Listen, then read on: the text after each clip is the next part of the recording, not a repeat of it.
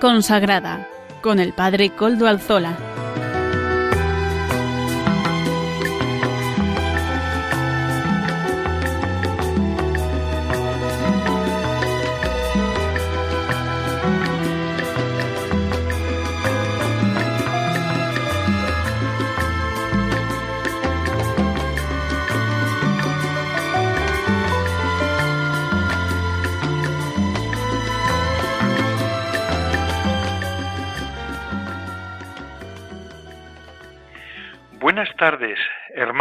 Amigos y oyentes. Hoy es jueves y son las cinco de la tarde, una hora menos en las Islas Canarias. Por tanto, es la hora de vida consagrada, el programa de Radio María. Les saluda con sumo gusto Padre Coldo Alzola, Trinitario. Hoy emito, como ya es costumbre, siempre que me junto con ustedes y que me encuentro en las ondas, desde Algorta, Vizcaya, desde la parroquia del Santísimo Redentor. Y me encomiendo al, al comienzo del programa al Beato Domingo Iturrate, cuyas reliquias custodiamos gozosos en nuestro templo parroquial. Saludo también a quienes nos están ayudando en el control de Madrid, Juan Manuel. Gracias a su servicio podemos emitir hoy también hoy que es día 5 de marzo de 2020. Estamos inmersos en el tiempo de la cuaresma, primer jueves del tiempo de cuaresma. Hoy, además, los obispos de España están reunidos en la plenaria de la Conferencia Episcopal. Pedimos por ellos. Y está constituida la Comisión Ejecutiva de la Conferencia Episcopal. Vamos a pedir por ella. Y ahora voy a presentarla en breves minutos, voy a presentar la, la, plenaria para que podamos rezar eh, con rostros concretos, con nombres concretos. Estos son los siete obispos que coordinarán la Iglesia española junto con eh, el cardenal Omeya y el cardenal Osoro, presidente y vicepresidente de la Conferencia Episcopal española. La Comisión Ejecutiva es el órgano que coordina a los obispos españoles a través de las de reuniones mensuales. Pertenecen a la Comisión Ejecutiva nueve miembros. El presidente de la Conferencia Episcopal, que es a partir de ahora el cardenal Omeya, el arzobispo de Barcelona, el vicepresidente, que fue elegido el cardenal Osoro, cardenal y arzobispo de Madrid, y el secretario general, que puede ser un sacerdote, pero que en este caso se trata desde 2018 del obispo auxiliar de Valladolid, eh, don Luis Argüello, de 66 años de edad. Al menos uno de los miembros de la comisión ha de ser arzobispo de Madrid. En este caso, siéndolo el vicepresidente, quedan otras seis plazas para cubrir. Esto es lo que han decidido los obispos reunidos en la asamblea antes de ayer, 3 de marzo. Van a componer esa comisión ejecutiva Monseñor Don José Ángel Saiz, Meneses, obispo de Tarrasa desde 2004, formado en Barcelona y en Toledo, eh, refuerza la presencia también de la conferencia episcopal en la conferencia episcopal de la presencia catalana, ¿verdad? En Tarrasa pastorea 120 parroquias en una diócesis de 1.200.000 habitantes.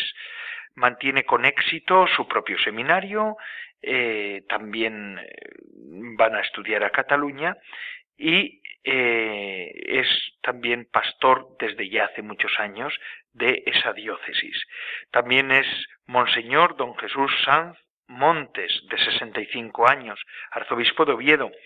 Él fue, es franciscano, fue miembro de la Comisión Episcopal de Vida Consagrada en años anteriores y de hecho hablaba en este programa de aquí, es un buen comunicador, como pudimos comprobarlo, representa la Iglesia del norte de España, eh, él es un hombre también entregado a su tarea, muchas veces le ha tocado denunciar sin tapujos los excesos del laicismo radical y los ataques contra la vida y la familia. También forma parte de esta comisión mm, don Monseñor don José María Gil Tamayo, de 62 años de edad, obispo de Ávila desde, mil, desde 2018, licenciado en periodismo, buen conocedor de la prensa, fue secretario general y portavoz de los obispos del 2013 al 2018 y, bueno, pues es un hombre que sabe moverse en el ámbito de las comunicaciones sociales. También forma parte de esa comisión Monseñor Don Ginés García Beltrán, Monseñor Don Ginés García Beltrán, de 58 años. Este es natural de Valmería y ahora es obispo de Getafe, una diócesis muy viva, de clero joven y feligreses también jóvenes, adyacente a Madrid.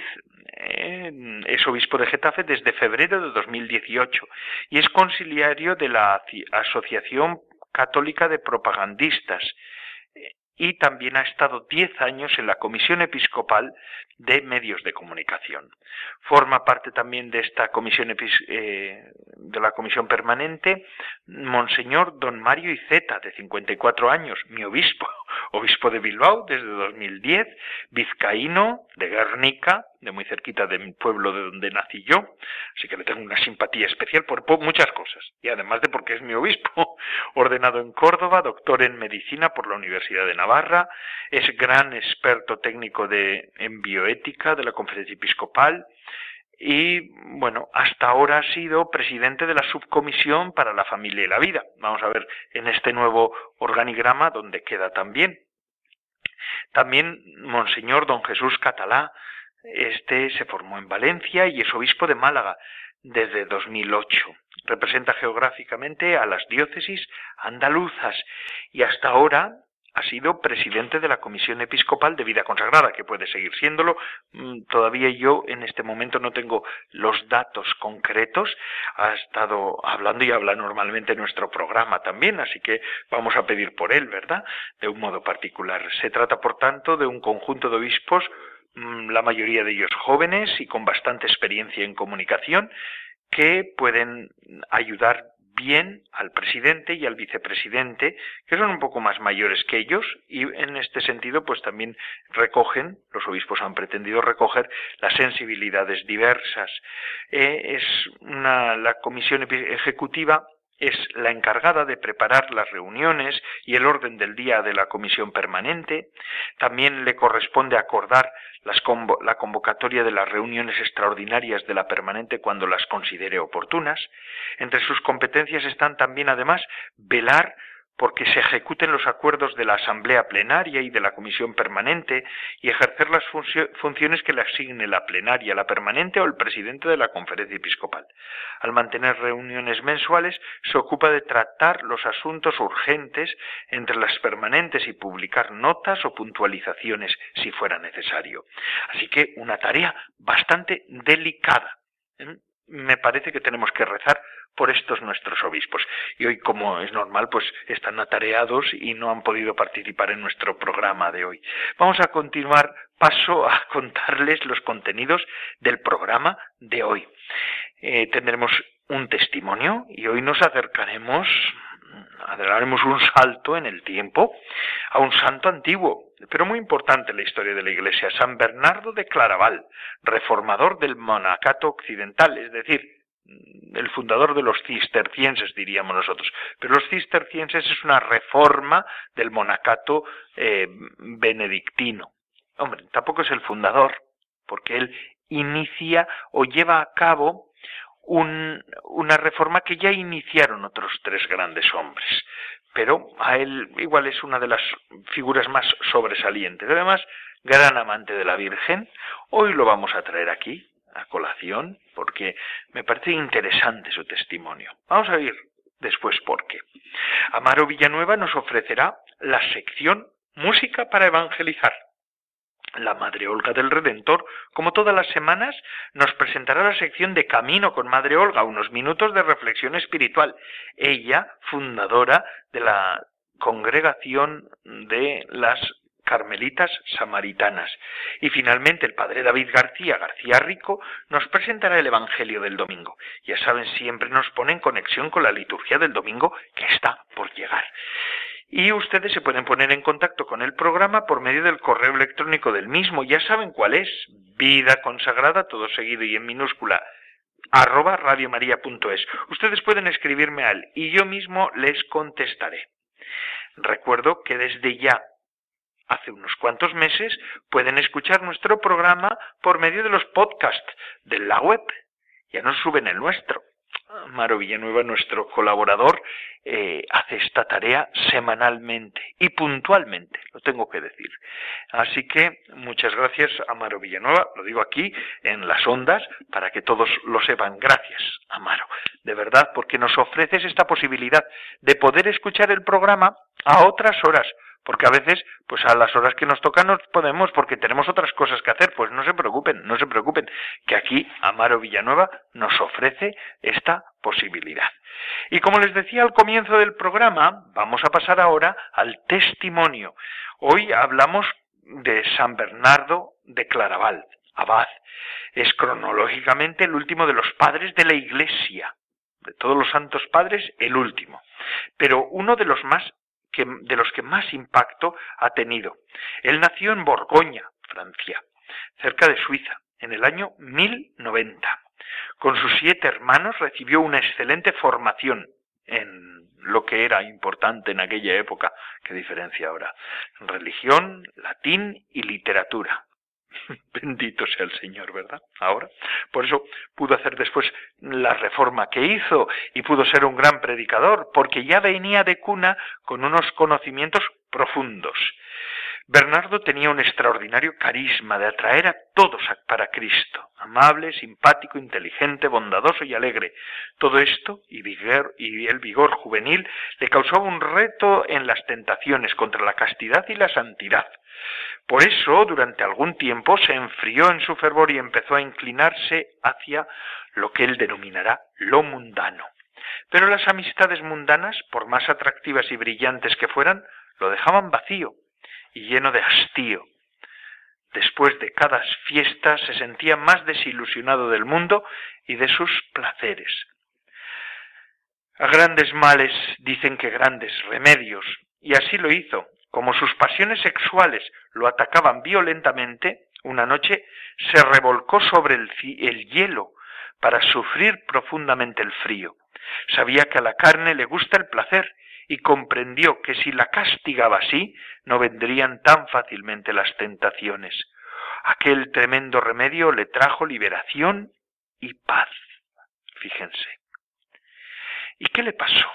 Pues una noche de Navidad, mientras celebraban las ceremonias religiosas en el templo, se quedó dormido y le pareció ver al niño Jesús en Belén, en brazos de María, y que la Santa Madre le ofrecía a su Hijo para que lo amara y lo hiciera amar mucho por los demás.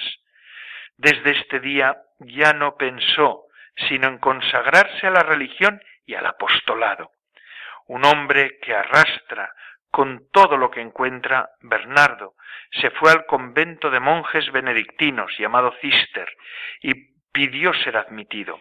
El superior, San Esteban, lo aceptó con gran alegría, pues en aquel convento hacía quince años que no llegaban religiosos nuevos.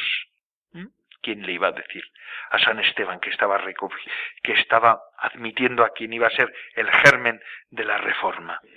Bernardo volvió a su familia a contar la noticia y todos se opusieron. Los amigos le decían que esto era desperdiciar, fíjense ustedes, una gran personalidad para ir a, sepultar, a sepultarse vivo en un convento. La familia no aceptaba de ninguna manera, pero Bernardo les habló tan maravillosamente de las ventajas y cualidades de, que tiene la vida religiosa, la vida consagrada, que logró llevarse al convento a sus cuatro hermanos mayores, a su tío y treinta y un compañeros. Dicen que cuando llamaron a Nirbardo, el hermano menor, para anunciarle que se iban de religiosos, el muchacho les respondió, ajá, con que ustedes se van a ganarse el cielo y a mí me dejan aquí en la tierra, esto no lo puedo aceptar. Y un tiempo después también él se fue religioso. Qué, qué bonito, ¿verdad? No me digan a mí que no. Antes de entrar en el monasterio Bernardo, llevó a su finca a todos los que deseaban entrar al convento para prepararlos por varias semanas, entrenándonos, entrenándolos, perdón, acerca del modo como debían comportarse para unos fervorosos religiosos.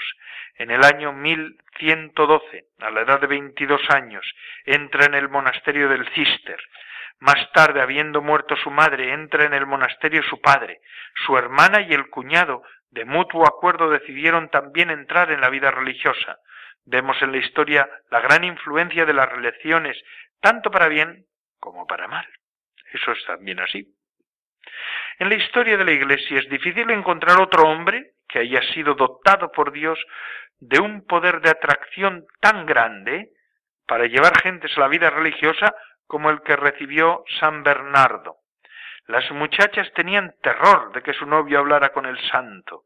Fíjense ustedes, en las universidades, en los pueblos, en los campos, los jóvenes al oírle hablar de las excelencias y ventajas de la vida en un convento, se iban en numerosos grupos a la que a que él los instruyera y los formara como religiosos. Durante su vida fundó más de escuchen por favor 300 conventos para hombres e hizo llegar a gran santidad a muchos de sus discípulos. Lo llamaban el cazador de almas y vocaciones. Con su apostolado consiguió que 900 monjes hicieran profesión religiosa. Fundador de Claraval en el convento del Cister, demostró tales cualidades de líder y de santo que a los 25 años, con solo tres de religioso, fue enviado como superior a fundar un nuevo convento. Escogió un sitio apartado en el bosque donde sus monjes tuvieran que derramar el sudor de su frente para poder cosechar algo y, se, y le puso el nombre de Claraval, que significa valle claro, ya que allí el sol ilumina fuerte todo el día supo infundir de tal manera el fervor y entusiasmo a sus religiosos de, Claraval, que habiendo comenzado con solo veinte compañeros, a los pocos años tenía ciento treinta religiosos de este convento de Claraval. Salieron monjes a fundar otros sesenta y tres conventos. Lo llamaban el doctor de la boca de miel, doctor melifluo, significa eso, doctor, boca de miel. Su inmenso amor a Dios y a la Virgen Santísima y su deseo de salvar a las almas lo llevaban a estudiar por horas y horas cada sermón que iba a pronunciar. Y luego, con sus palabras iban precedidas de mucha oración y de grandes penitencias. El efecto era fulminante en los oyentes. Escuchar a San Bernardo era ya sentir un impulso fortísimo a volverse mejor. Además de gran amante de la Virgen, San Bernardo era un hombre grande. Bueno, pues este es el testimonio de hoy que nos ha parecido interesante. Es un hombre amante de la Virgen, viajero incansable. En aquella época le tocó predicar a favor del, del, pontífice, a favor de la situación de la Iglesia en aquel momento, para propagar las, la, la fe, ¿verdad? También le llamaban el carbonero del pontífice, de carbonero a pontífice, dice, dice dice aquí uno de los autores, ¿por qué? Porque llegó a ser un excelente monje y más tarde fue nombrado sumo pontífice uno, uno de los que entró con él en Claraval, Honorio III. Eh, así que fíjense ustedes lo que, lo que supuso este hombre, San Bernardo, San Bernardo de Claraval. Vamos a pedirle su intercesión para los momentos complicados em, que vivimos, ¿verdad? En la Iglesia y en el mundo. Pedimos la intercesión de San Bernardo para que también hoy pueda haber voces preclaras que hablen a favor del mundo y por la el reino de Dios. Gracias, San Bernardo. Y continuamos nuestro programa y en esta ocasión vamos a escuchar a Amaro Villanueva que nos ofrece música para evangelizar. Adelante, Amaro.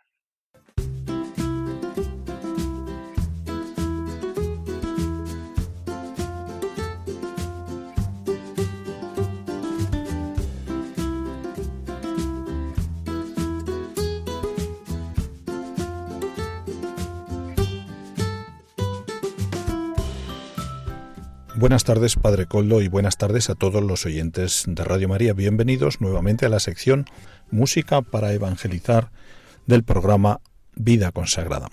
Hoy presentamos a Kairi Márquez junto a José Ibáñez con la canción Despertar. Kairi Márquez nace en un pueblo modesto en la República Dominicana y es hija de una modista y de un ex beisbolista. Desde su infancia su abuela se acerca a Cristo, a María y a la Madre Iglesia y son parte de su vida. De niña, Kairi asistía a la iglesia a la resurrección en Santiago y era parte del coro en las misas y también parte de la Legión de María junto a su abuela. A la edad de nueve años su fe fue probada cuando tuvo que viajar desde Santiago hacia Nueva York a vivir junto a su padre, su madrastra y su hermana menor. Hoy Kairi es una cantautora a tiempo completo. La canción que vamos a escuchar hoy se titula Despertar y la canta junto a José Ibáñez. Hoy mis ojos ven más colores que ayer. Ha quedado atrás toda mi oscuridad. Dulce despertar. Hoy logré despertar me has iluminado, me has levantado. Y respiré tu aliento de vida, has soplado vida, vida nueva en mí. Un nuevo amanecer es un nuevo día. Hoy la luz brilla con más intensidad. Tu amor me renovó. Tengo claridad, tengo libertad y muchas ganas de vivir. Mi vida nueva en ti, Jesús, mi vida nueva en ti. Escuchamos a Kairi Márquez junto a José Ibáñez en la canción titulada Despertar. Adivinen qué significa despertar en esta canción. Más colores que ayer. Ha quedado atrás toda mi oscuridad. Dulce despertar, hoy logré despertar. Me has iluminado, me has levantado. Y respiré. Tu aliento de ha soplado vida, vida nueva en mí. Y encontré un nuevo horizonte, la luz de tu rostro y hoy puedo ver, puedo ver un nuevo amanecer, es un nuevo día, hoy la luz brilla con más intensidad, tu amor me renovó, tengo claridad, tengo libertad y muchas ganas de vivir. Un nuevo amanecer es un nuevo día. Hoy la luz brilla más intensidad. Tu amor me renovó, tengo claridad, tengo libertad y muchas ganas de vivir.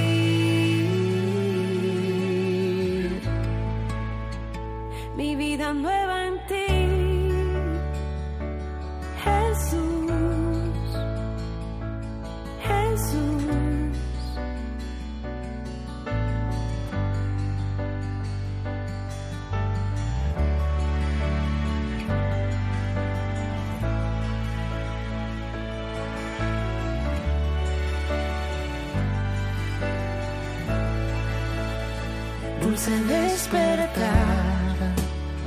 Hoy logré despertar,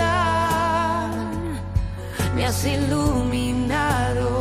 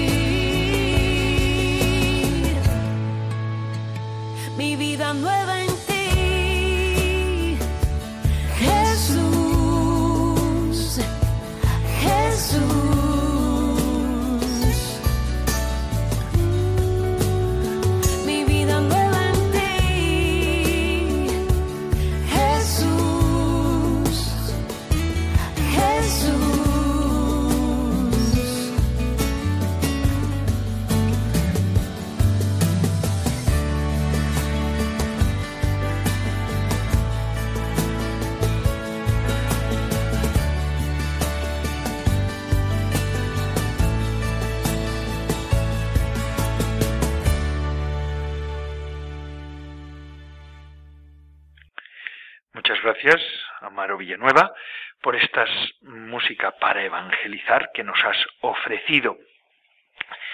Y fíjense ustedes, una noticia de interés, me ha parecido interesante y voy a comentarla. Un consagrado español, misionero idente en concreto, ha sido nombrado obispo auxiliar en Nueva York. El Papa Francisco ha nombrado al sacerdote español Luis Miguel Romero Fernández, misionero idente, como obispo auxiliar de Rockville Center, en el estado de Nueva York, en Estados Unidos, como todos sabemos. Hasta ahora ejercía como vicario del Ministerio Hispano y de Evangelización y como párroco de Nuestra Señora de Loreto de Hempstead, Nueva York, en la misma diócesis en la que a partir de ahora será obispo. Luis Miguel Romero Fernández nació el 16 de junio de 1954 en Palencia, España, Palencia con P, pero creció en Andalucía. En 1972 ingresó en el Instituto de Cristo Redentor, o conocidos como misioneros identes, realizando estudios eclesiásticos en el Seminario Internacional de Misioneros Identes en Tenerife, España. Estudió ciencias biológicas en la Universidad de Sevilla, luego filosofía y literatura en la Universidad Autónoma de Madrid y obtuvo el doctorado en medicina en la Universidad de Zaragoza, 1987. Ha publicado numerosos artículos de biología, teología, filosofía y educación. Fue ordenado sacerdote el 11 de septiembre de 1981 en Tenerife ha ocupado los siguientes cargos como sacerdote religioso del 81, de 1981 al 87 en Zaragoza, del 87 al 96 en La Paz, Bolivia, del 96 y 97 eh, estuvo en Santiago de Chile, mm, del 96, del 97 al 2009 estuvo en Loja, Ecuador, y en 2009 al 2011 vino a Cádiz, en España, y tuvo que estar trabajando aquí. Del 11 al 13 lo mandan a Cochin, India, y del 14 hasta ahora en Nueva York, Estados Unidos. Se ve que es un hombre también de gran experiencia pastoral, conoce muchos ambientes, ¿verdad? Ha sido es interesante su tarea. Ha sido superior provincial, director espiritual, capellán de pastoral universitaria y juvenil y de un convento profesor e investigador, subdirector del Religious Science Degree, párroco vicario, presidente y rector canciller de la Private Technical University de Loja. De 2009 a 2010 trabajó simultáneamente en institutos de Roma y de Madrid. Desde 2014 es párroco de la iglesia de Our, Lady of Loret en Hempstead, en Nueva York, y desde 2019 vicario del Ministerio Hispano y de la Evangelización de la Diócesis de Rockville Center, Nueva York. Es decir, un hombre verdaderamente probado en muchas en muchos aspectos. Vamos a pedir por él. Sabemos que no necesitará mucho, porque es un hombre de mucha valía, pero siempre necesitará la ayuda de Dios y se la vamos a pedir para él. Es interesante, un consagrado entregar, los consagrados cuando salimos, salimos de todos nuestros ambientes, ¿verdad? A veces estamos en, en nuestras tierras, como yo en este caso, pero podemos estar en donde sea, porque no tenemos lugar. Todos los lugares son nuestros lugares, y esta es la verdad. Y ahora vamos a escuchar a otra consagrada, Madre Olga del Redentor, fundadora de las Carmelitas Samaritanas. Habitualmente es nuestra colaboradora en el programa. Nos ofrece esta sección que se llama De Camino con Madre Olga. Eh, son unos minutos de oración, de reflexión, de espiritualidad. Vamos a escucharla. Buenas tardes, Padre Coldo y todos los oyentes de Radio María de este programa de vida consagrada. Vamos a intentar retomar nuestro discurso donde lo dejamos. Hablábamos de cómo la vocación religiosa es algo dinámico, vivo, que Santa Teresa nos enseña que nunca se detiene, ni tiene un fin. Es, es, eterna como es eterna nuestra alma, ¿no? Con amor eterno te amé, nos dice por el profeta. Y por eso he prolongado mi misericordia. Bien, pues la vocación es algo tan eterno como nosotros mismos. Si es así de dinámico, si no tiene principio y no tiene fin, ¿cuál es, cuál es el problema, no? ¿Por qué podemos acabar vegetando? Porque sabemos que, ese riesgo existe. No estoy hablando de algo irreal, ojalá fuera irreal. ¿Por qué podemos acabar vegetando? ¿Por qué no nos entregamos? ¿Por qué no terminamos de darle a Dios todo? Quizás el riesgo estribe en que si ya hemos profesado y ya somos de Cristo, pensemos que con eso ya pues el asunto está concluido, ¿no? La cuestión está asegurada, pues ya está todo hecho. Pues no, no, no, no nos engañemos. Profesar significa tener que vivir, tener que estar viva y más y más viva cada día, ¿no? Eh, la vocación es algo dinámico que tampoco quiere decir, porque esto también hay que entenderlo bien, que tengamos algo así como, como pues no sé cómo deciros, como el baile de San Vito, ¿no? Que sea un no parar. Tampoco es eso, no. Sino que cuando hablamos de dinamismo, hablamos de algo dentro del corazón que no nos deja instalarnos nunca, como una inquietud sana y santa que no nos deja apoltronarnos, ¿no? Porque el amor y el consagrado debe estar enamorado. Es siempre dinámico, nunca se ve harto, nunca se ve saciado, siempre busca más y solo anhela estar con aquel a quien ama. Eso es estar enamorado. El enamorado siempre tiene más y más sed de aquel a quien ama. Y bueno, pues hay que decir una cosa, ¿no?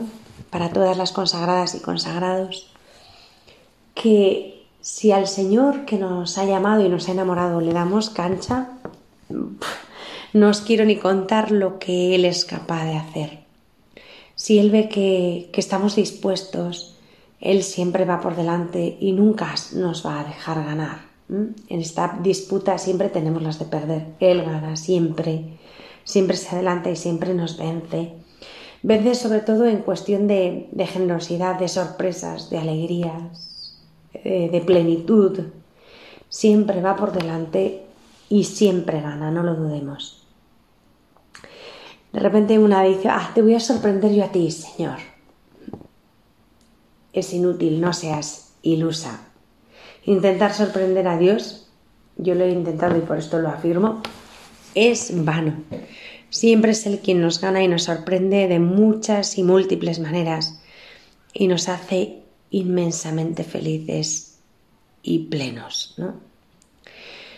Para Santa Teresa, ya lo decíamos, la vida consagrada es, ante todo, entrega, es crecimiento en el servicio de Dios hasta llegar a plenitud, a la más honda madurez cristiana. nadie, creo yo, si vive medianamente, no digo altas cotas de santidad y perfección en la vida religiosa, sino gente que vive normalmente, medianamente, gente normalilla, vamos, como, pues como los que estamos aquí, o sea, como esta que os habla, yo creo que, que ya nadie se atrevería a negar esto, ¿no?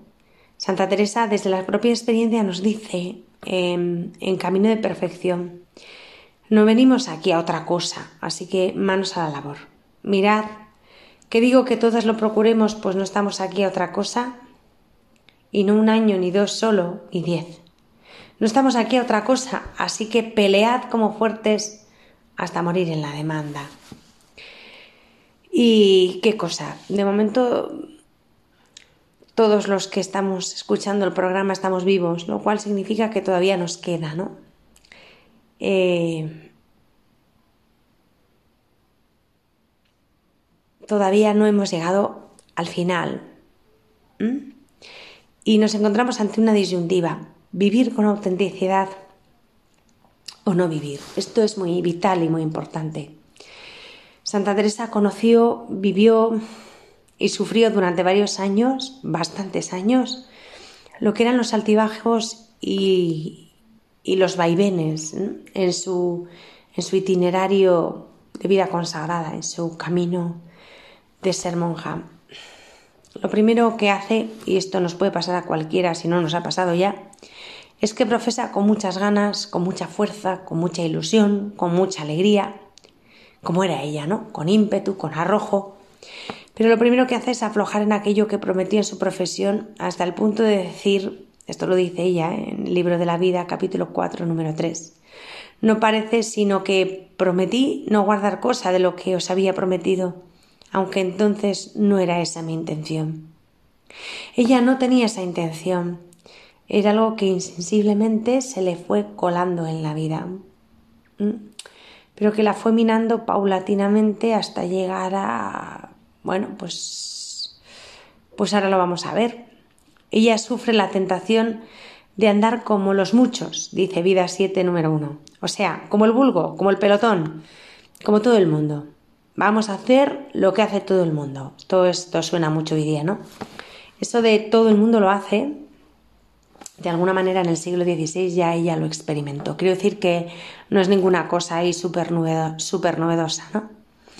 Y ella experimentó esto de todo el mundo lo hace ante la tentación de, pues eso, de andar como los muchos, dice ella, ¿no? En el lenguaje de la época. ¿Qué hace? Pues se resiste a la llamada de Dios que la quiere para cosas más grandes. Ella se da cuenta de que el Señor le pide más, de que no la tiene en la encarnación simplemente para estar ahí, sino que la quiere para llevarla algo más grande. Lo intuye y mira para otro lado y y silba un poco, ¿no? Y dice que no, que no, que no, que otro día. Bien. ¿Pero por qué? ¿Por qué una mujer como Santa Teresa no quería secundar los planes de Dios? ¿Por qué?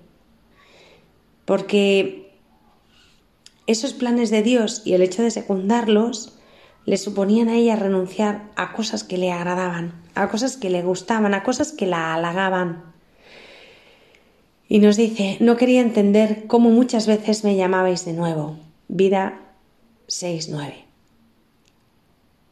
Anda buscando una vida distinta, pues, como nos dice, bien entendía yo que no vivía, sino que él peleaba con una sombra de muerte, y no había quien me diese vida, y no la podía yo tomar, y quien me la podía dar tenía razón de no socorrerme, pues tantas veces me había tomado así y yo dejádole. Vida 8.12. Este párrafo que acabo de leer es impresionante. A mí me impresiona mucho porque expresa muy bien en pocas líneas la lucha interior que mantuvo durante años. Ella nos lo dice.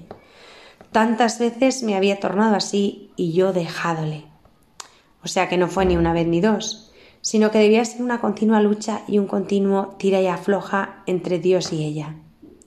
Dios que la quería, porque la quería y cuando Dios la, la sigue la consigue, y ella pues eh, que no, y que no, y que no.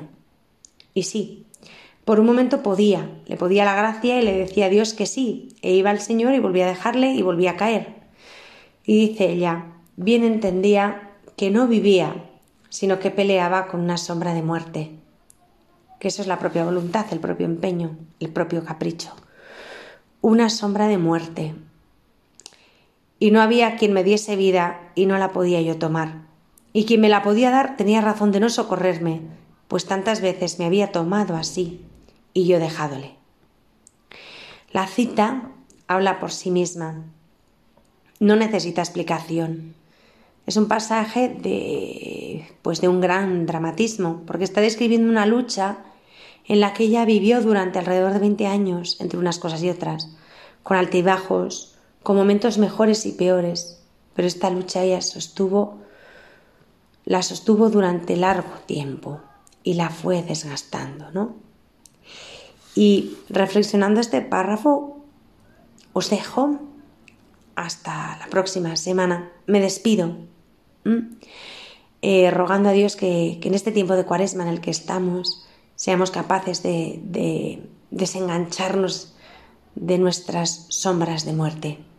Buenas tardes a todos, eh, queridos radio oyentes de Radio María. Un saludo y hasta el próximo jueves.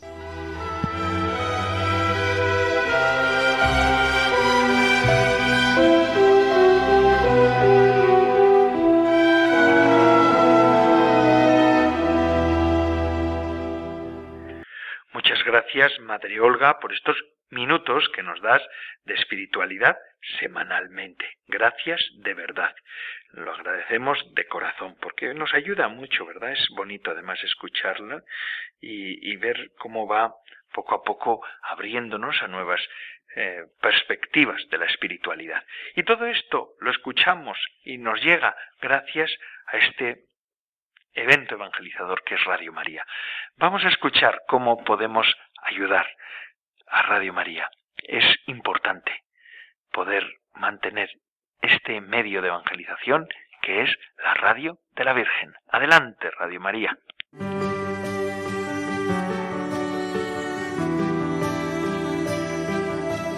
Convertíos y creed la buena noticia, decía Jesús al inicio de su vida pública.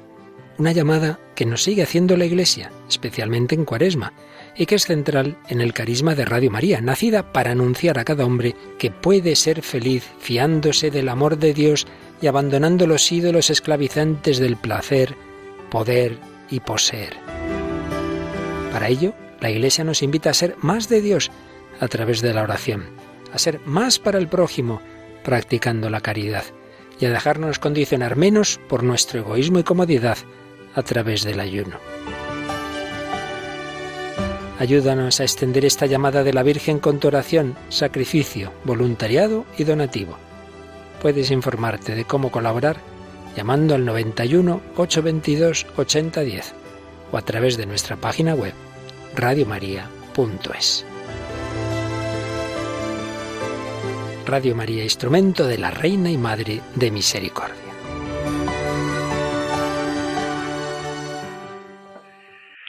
Ya casi casi hemos acabado el programa, pero vamos a escuchar antes de culminarlo del todo al padre David, David García García Rico, nuestro profesor, nuestro experto en Biblia del programa. El Evangelio del Domingo. Buenas tardes amigos de Radio María. Este próximo domingo, día 8 de marzo, en la iglesia celebramos el segundo domingo del tiempo de Cuaresma.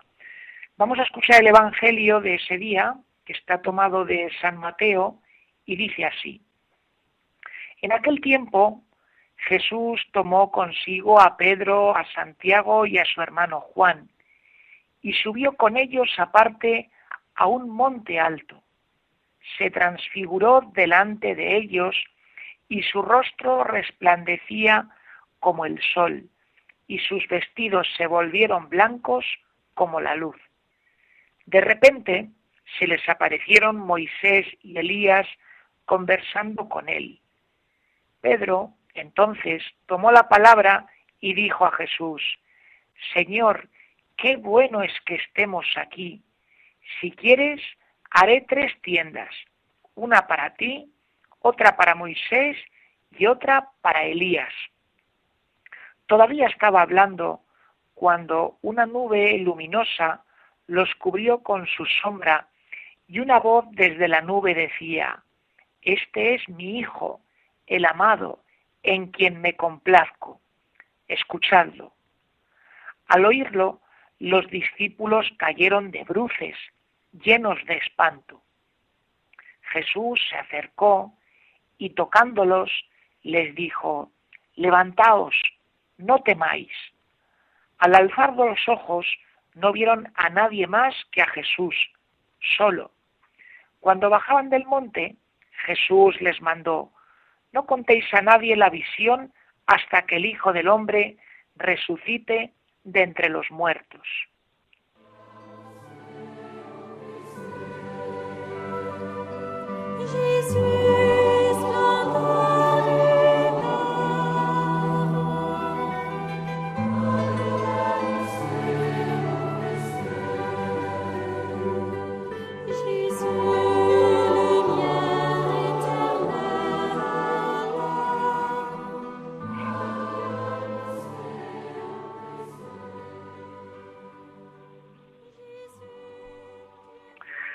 Amigos oyentes, acabamos de escuchar el relato que San Mateo nos ofrece sobre la transfiguración de Jesús, fenómeno que se llama así, como muy bien indica la propia palabra, transfiguración, porque por unos momentos Jesús transformó su figura. Vamos a ver en qué consiste esto de la transfiguración y para qué Jesús se transfigura una clave muy buena para poder entender esto del fenómeno de la transfiguración es mm, lo primero de todo ver dónde está situado este texto dentro de lo que es el Evangelio de San Mateo. Este texto se sitúa en concreto en el capítulo 17, al principio del capítulo 17. Y como pueden entender perfectamente, el capítulo 17 es la continuación del capítulo 16. El capítulo 16 es un capítulo muy importante porque es donde Jesús, estando un día en Cesarea de Filipo, allí al norte de Galilea, pues les pregunta a los discípulos quién dice la gente que es Él, y ellos contestan por lo que habían escuchado, y luego les pregunta quién dice la gente, quién decís vosotros que soy yo. Y ahí es donde Pedro, en nombre del grupo, responde a Jesús diciéndole que tú eres el Mesías, el Hijo de Dios vivo. Bueno, pues a partir de esa gran afirmación de Pedro, Jesús eh, explica a sus discípulos y les clarifica qué tipo de mesianismo va a vivir y va a traer él. Y ahí es donde hace justamente el primer anuncio de su pasión y de su resurrección, cosa que los discípulos no entendían muy bien y en lo que entendían pues a muchos les resultaba de escándalo, como al mismo Pedro que decía, Señor, eso de que a ti te vayan a crucificar no puede ser. Entonces Jesús, para poder explicar y poderles inculcar el sentido que tiene el dar la vida por Dios y por los demás, pues para esto se lo lleva al monte.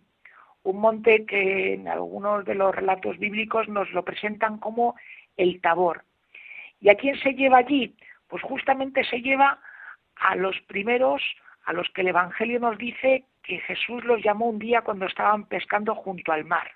En este caso a Pedro, a Santiago y a Juan. E igual que en un primer momento tuvo con ellos la primera llamada, pues ahora en el Tabor va a tener con ellos la segunda llamada. Y esto justamente es lo que acontece allí. Se sube al Tabor con ellos, al monte de la transfiguración, y se nos dice que en un momento determinado su rostro resplandecía y sus vestidos se volvieron blancos. Esto tiene resonancias claramente con el libro de Daniel, donde se nos presenta la figura del Hijo del Hombre. Luego se nos narra en el texto que aquellos discípulos que subieron al monte pues pueden contemplar a Jesús hablando con Moisés y con Elías.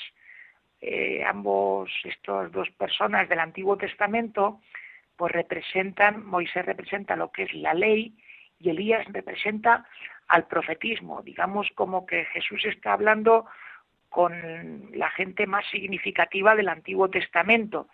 ¿Y de qué está hablando con ellos? Pues probablemente esté hablando del sentido que va a tener su pasión en, en Jerusalén, su muerte en la cruz.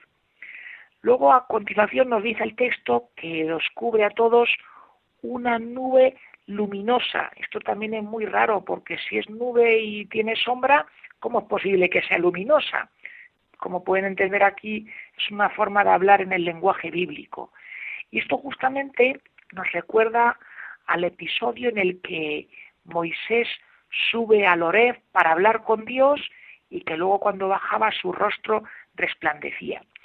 Y cuando los cubre esta nube luminosa, pues nos continúa diciendo Mateo de la nube sale una voz, una voz que nos recuerda perfectamente a la voz que salió del cielo el día en que Jesús fue bautizado y salió de las aguas, porque además tiene un mensaje que es prácticamente idéntico, viene a decir, este es mi Hijo, el amado, en quien me complazco, escuchadlo.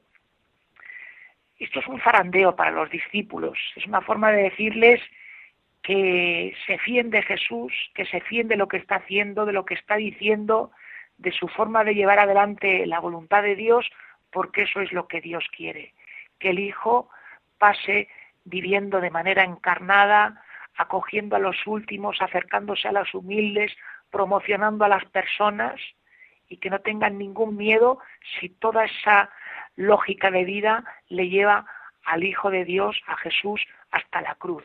Que sepan que eso no va a ser la última palabra. A continuación nos dice el relato que aquellos personajes del Antiguo Testamento, Moisés y Elías, desaparecen y se queda Jesús solo. Es la forma de decir, a partir de este momento, aunque estos personajes han sido importantes para vosotros, ahora tomad y poned vuestros ojos en Jesús. Con lo cual, pues también se nos dice que aquellos discípulos se postraron por tierra como del respeto, del susto que tenían, y Jesús tiene con ellos un detalle exquisito de humanidad, porque se acerca y los toca, seguramente en el hombro, y les dice, levantaos, no temáis. Y se cierra el relato con lo que es la bajada del monte.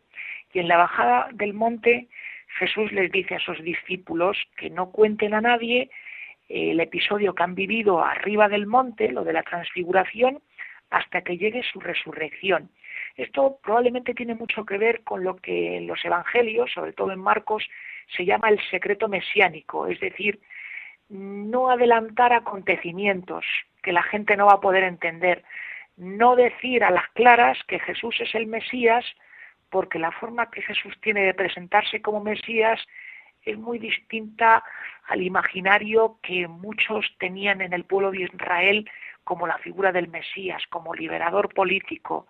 Jesús va a ser Mesías llegando no a la política, sino al fondo de los corazones y ganándolos para Dios. Amigos oyentes, les agradezco mucho este rato de escucha de nuestro programa y les invito a que igual que estos tres que subieron al monte vivieron la segunda llamada, pues que ustedes y yo también, claro está, todos lo necesitamos, pues podamos vivir la segunda llamada. Que tengan una feliz tarde. Muchas gracias, Padre David. Gracias por estas palabras, Padre David García García Rico, nuestro biblista particular. Él nos ofrece siempre este, esta visión del Evangelio del domingo. Hace poco me hablaba una persona diciéndome que le encantaba el padre David. Digo, pues sí, pues se lo diré, se lo diré al padre David. Todavía no se lo he dicho, ¿eh? pero se lo diré, se lo diré. Hoy me estará escuchando. Ya lo sabe, padre David. Siga en esto, padre David García García Rico. Gracias por su trabajo y por su dedicación y por ofrecernos estos minutos del Evangelio del domingo. Y sin más me voy a despedir. Ya saben ustedes que nos pueden seguir en el programa mm, todas las semanas a las 5 de la tarde, los jueves, Vida Consagrada, en Radio María. Pero es que además pueden seguirnos por medio de los podcasts. Pueden ir a la página web de Radio María y buscan el podcast y así podrán ustedes escuchar el programa a otras horas. Ahí lo tienen. A veces me lo piden. Me piden, es que, pues se lo digo, ahí está el podcast, búsquenlo, cógenlo, porque mm, Amaro Villanueva nos lo ofrece. Ustedes si se quieren poner en contacto conmigo ya saben, vida consagrada arroba radiomaria.es. Allí les espero. Y sin más, hemos concluido una semana más. La semana que viene volvemos a la misma hora, si Dios lo quiere. Ustedes y ahora eh, saben que les dejo con la hora feliz, el espacio dedicado a los más pequeños de la casa. Y además pueden seguir Radio María a todas las horas. Se despide de todos ustedes, Padre Coldalzola, Trinitario. Recen por mí, yo lo hago por ustedes.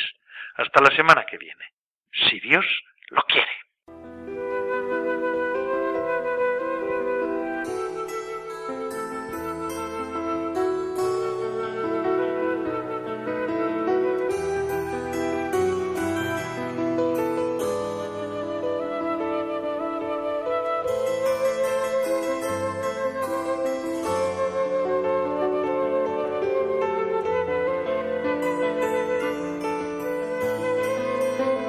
Vida consagrada con el Padre Coldo Alzola.